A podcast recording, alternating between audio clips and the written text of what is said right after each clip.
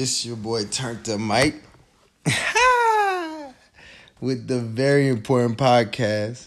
And I'm here once again with my father, Pops, Senior Michael Davis, Minister Michael Davis, and we finna bring you another word of the week. Or words of the week. We haven't really decided what we're going to title it, but for right now, it's words of the week. And today we have the fourth quarter finish. My dad's bringing us a fourth quarter finish to finish strong in the fourth quarter. Whatever that means, let's find out. What's up, Pops? What's up? So, what's the fourth quarter finish? What's going on? Well, you know, um, I saw a, a, Facebook post from a friend of mine, Obi. He's um, one of my co-laborers in the gospel from out of Oklahoma City, and he was saying in his post that um, he was just encouraging the people, telling you know to that it's the fourth quarter and to finish strong. You know, so many people in the fourth quarter they get tired or you may get worn out. Mm-hmm. You know, in in the months of November and December, it's supposed to be a time of Thanksgiving and thankfulness, but there's so many that battle with depression and other different issues, especially during this time of the year. Right. You know, because sometimes during the during the beginning of the year, we may set a goal or a resolution, you know, to reach by the end of the year, and then when you reflect back, you're not where you thought you would be by this time of the year. And so I began to think about that fourth quarter and how crucial it is to to regain momentum and continue to press forward. You know, the Bible talks about pressing toward the mark for the prize. You know, it's important, like it says in Galatians 6 and 9, that we don't get weary in well doing. Why? Because how we finish determines what we'll reap in the end. So your prize is based off of you finishing the race. Mm. What what is the race? For those that, that, that race, that, that the Christian race, you know, the mm-hmm. life that we live. And for those that are Christians, we consider that the, the race. Mm-hmm. You know, living that life for Jesus and, and finishing and completing whatever it is the assignment that God has given us. You know, and think talking about race, I remember when you used to run track. You remember that? Yeah, I definitely remember that. So did you do re- like the relay races? I was four by one relay, four by four high jump. Which leg did you run? Ooh, so four by one because I wasn't very fast. I was probably the first leg definitely ah, okay. every time. Four by four, I was probably the second or third. I had a little bit of endurance and a bunch of will power. okay, but you know when you when you think about that fourth runner in the relay, that runner is usually your strongest runner. Right. And so his purpose is to maintain the lead or to gain the lead. You know, he can only do this if he has the strength and the endurance to to um, to either maintain that lead, like I said, or either pick up some um, ground and gain the lead. Yeah. I definitely struggled with that when I was when I ran track because they tried to put me in that fourth. I ain't have that endurance, that strength, that I ain't have that it factor just to get through. Yeah, you have to have that strength and that ability to to persevere. Now, can you imagine if that second leg or that third leg decides to give up and not finish the leg of the race? Not finish at all. Not finish. Can you imagine what you know? So if if if they do that, so now the whole team has lost. Mm-hmm. You know that that fourth runner can't just decide, oh, let me just run, even though I haven't been given a baton yet. Right. You know, that whole so that whole team has just forfeited and nobody gets to finish the race. A four person don't even get a chance. Don't don't get a chance, and so they don't get to finish. The, they don't get to the finish line, and they don't get to obtain the prize. And you know, it's somehow your successful completion, your successful completion, may be tied to someone else's success. Wow. Talk to me about that. What you mean about that?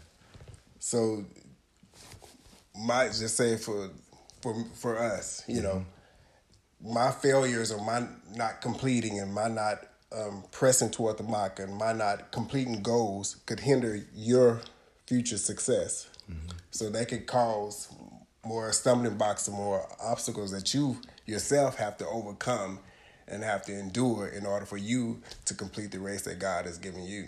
Mm. You know, and I also was thinking about like football, you know, and in the fourth quarter, the fourth quarter could make you or break you. Yeah. You can um, so because you're either looking at keeping the lead or gaining some yardage. You know, you trying to get that turnover or you trying to regain the possession of the ball. Right. You know, often people today they quit before the fourth quarter even begins. You know, they may say I'm beat, things are too hard, there's too much going on against me. You know, he's just throwing the towel. I'm it's done. impossible to to come Yeah. back. I know some people that mindset. Yeah, and so so many people. I mean, you can probably think of people that you started off college with. You know, have thrown in the towel in, in the, that first semester or that first year of college. But like, you know what, this ain't for me. I can't do it. You know, because they're faced with different different obstacles, different challenges. You know, mm-hmm. instead of facing them and saying, okay, how do I overcome this? They throw the towel in. They like, forget it. You know, this ain't for me. I You feel know? that But that, you know, but that's not what God wants for you. In fact, in Hebrews 12, 1 and 2, you know, the, the author make it, makes it clear, you know, how you should always keep your eye on the finish line. Mm-hmm. You know, it tells us to to lay aside every encumbrance, you know, and the sin that entangles us, and that we have to run with endurance the race that is set before us. But we have to keep our eyes on Jesus. That's the key right there. Keeping our eyes, our focus on Jesus, because He's the author and the perfecter of our faith. You know, God's the one that's written our story. It's important for us to keep our eyes on Jesus and follow God's plan that He has for us. You know, He says in His words, your mom's favorite scripture, Jeremiah 29 11, He says, I know the thoughts, you know, the plans that I think toward you, said the Lord. And His thoughts, His plans, if we line up with it, it'll give us that expected end, it'll give us that hope. Mm-hmm. That, that future that, that God has for us, which is far better than what we could think we can plan for ourselves. And so it's important that, that we go the distance. And in order to go that distance, you must have that endurance. You know, you got to be able to run that race. And the race may be long. You be like, oh man, when is it going to be over with? You know, how long do I got to endure this? But it's important that you have that endurance, like it says in the verse, to, to run that race that is set before you. And, and that race, like I told you before, is this, this Christian race, the Christian life that we live. It could be a long race, but it requires perseverance and endurance to make it all the way to the finish line. And also um, in Hebrews 12, when it talks about being free, you know, from weights and different things that could hold us down, we have to lay those things aside because they can keep us entangled or keep us from moving forward. It could be friends, it could be different vices, you know, that could um, entrap us and ensnare us and hold us back from from completing our goal. So it's important that we're not weighed down as you run this race. Um, so whatever's holding you back from running your best, you have to unload it and discover the freedom and the power to run the race. And that freedom and power that you get is that freedom in Christ. That's the only way you're gonna be able to offload that. That's that's how you're gonna know. Okay, you can cast your cares upon him because he cares for you, and then just offload that and continue to move forward. And you also have to maintain your focus. Also, that that second verse it talks about fixing your eyes on Jesus because He's the author and the perfecter of your faith. So you have to finish strong and not get derailed in the race, regardless of the circumstance. Um, you have to fix your eyes on Jesus. So whether you feel like you're ahead, behind, or even injured in that race of life, keep your eyes focused on Jesus. Yes, sir. Let's have this little conversation there. So, you say the finish line. What for someone that doesn't know, you know, you gave us what the race is. What does the finish line look like to a Christian? the the finish line, that completion is being in the the will or the perfect will of God, where your life lines up with what God um, God's word said it should. Yeah. And so, like it talk about the sin and the weight. And so, if you live in a life of sin, then it's going to be hard for you to complete or run this race um, that God has for you, because those things could derail you. They could slow you up. They'll they'll make you um, go off course.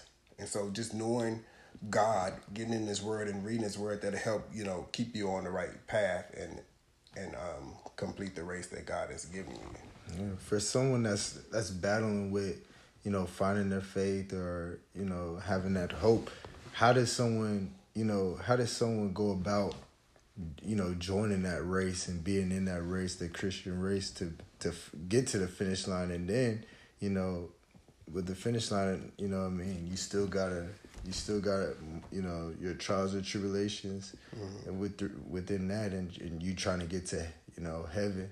So how do how does someone that's not, you know, ha- doesn't have any faith, how do or or is questioning faith, how do they, how do they join the race, or how do they, you know, how do they practice, or you know, train for the race? Mm-hmm.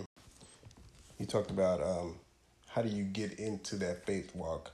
Well, one thing you have to realize is that you have to have faith. The Christian walk is a faith walk. Mm-hmm. And so it takes faith to believe that in God, to believe in God and to believe in his son Jesus and to believe that God sent his son Jesus and that he hung, he bled, and he died for us.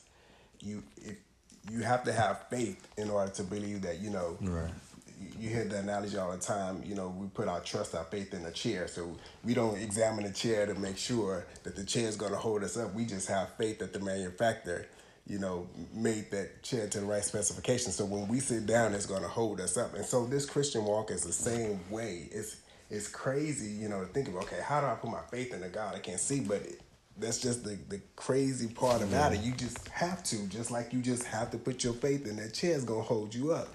You just you just trust and believe and then and then also just getting into God's word and reading God's word, maybe getting with a good uh, your pastor or a good Bible study, they can give they can break the word down for you and and you can understand the word and the word is explained to you. That's how you also build up your faith. Your faith, your trust in God because reading his word you get to understand who God is, how God operates, what God's plans are for you. And then once you grab a hold of of that, then you can build your faith, your trust in God, and continue to walk out the plan and purpose that God has for your life. Mm. So there was another part in there that you uh, that you tapped. It was um, I believe it's you must be freed. So can you can you tap that a little bit more, like restate what you said again? Yes, like I was saying, uh, in order to run this race, you have to be freed from from sin. Mm-hmm. Sin, sin can entangle you. Sin can weigh you down. You just think about any sin that you've committed and how that sin could hunt you for the rest of your life. You know what I'm saying? So if you can free yourself from sin, one thing God does, if you go to Him and you confess your sins to Him, He's faithful and He's just to forgive you of your sins. So that way, that sin will no longer hunt you or entangle you. So if you confess that sin to God, He's able to free you from that sin. Mm-hmm. And so, and that way, it doesn't weigh you down. It doesn't keep you from running your race. And so that way, that that's the way that you're free. All right. So another question of mine is for someone that has faith and um, they're going about uh, their walk with Christ, how do they know they're sinning?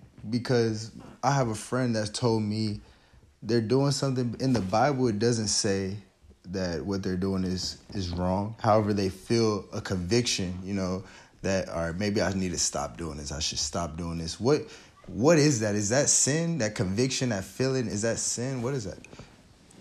You know, um, for someone who has given their life to Christ and that's a believer and that's walking with Christ, once we receive Christ into our life, we receive His Spirit, and His one of the things that the Spirit of God does is gives that gives us that conviction. It a, tug on our heart. You know, whenever we're doing something wrong or outside of the will of God, that's a spirit of Christ inside of us that's causing us to have that conviction. Mm.